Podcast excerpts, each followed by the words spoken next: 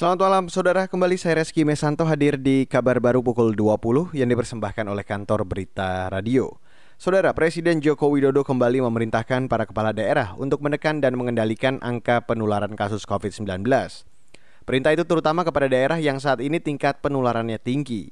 Hal tersebut disampaikan Jokowi dalam arahannya pada sidang Kabinet Paripurna yang digelar di Istana Negara, Jakarta pada hari ini. Saya memang kalau ada peningkatan sedikit saja pasti saya akan berikan warning secara keras, karena kita nggak mau ini keterusan.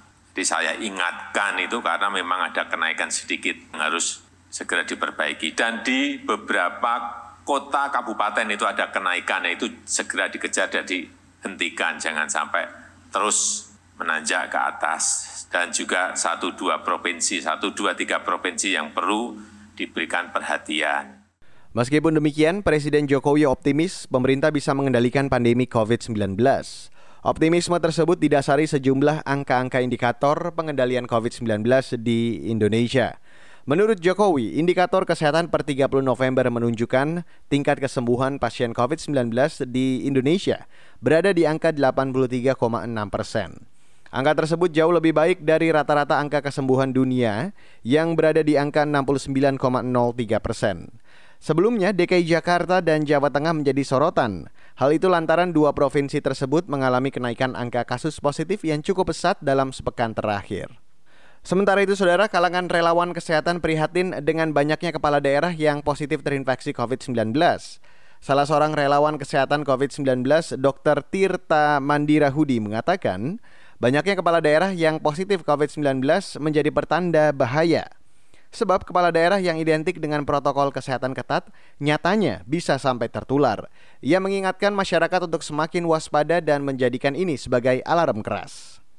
Dan ini kan virusnya sudah nyebar kemana-mana, jadi ya itu bisa menyerang siapa aja. Pertanda gubernur kena itu berarti bisa menyerang siapa aja. Kalau sudah sampai ring 1 itu berarti COVID ini udah menyebar terlalu masif. Ya maksudnya gubernur yang protokolnya udah ketat aja bisa kena, kenanya aja di kluster kantor kemungkinan. Namanya kepala daerah ketemu banyak orang. Ya itu artinya pertanda alarm buat kita aja masing-masing. Berarti setiap dari kita tuh bisa jauh OTG.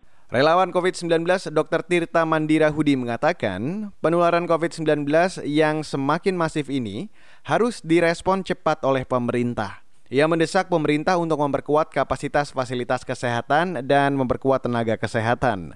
Saat ini ada lebih dari 70 kepala daerah positif COVID-19, termasuk diantaranya Gubernur DKI Jakarta Anies Baswedan dan wakilnya Ahmad Riza Patria serta Gubernur Riau Syamsuar, dan sebanyak 2 kepala daerah meninggal akibat COVID-19, yaitu Bupati Sidoarjo dan Bupati Situbondo.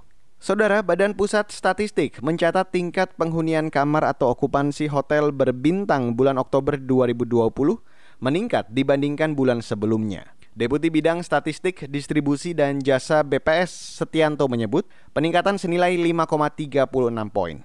Bulan September lalu TPK sebesar 32,12%, di Oktober ini meningkat menjadi 37,48%. Jadi secara man-to-man ini meningkat 5,36 poin, namun secara year on year ini turun minus 19,29 poin.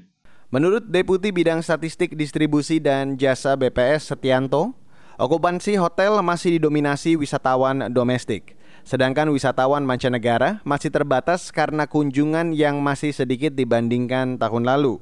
Jumlah kunjungan wisatawan mancanegara ke Indonesia sebesar 150.000 kunjungan selama Oktober 2020.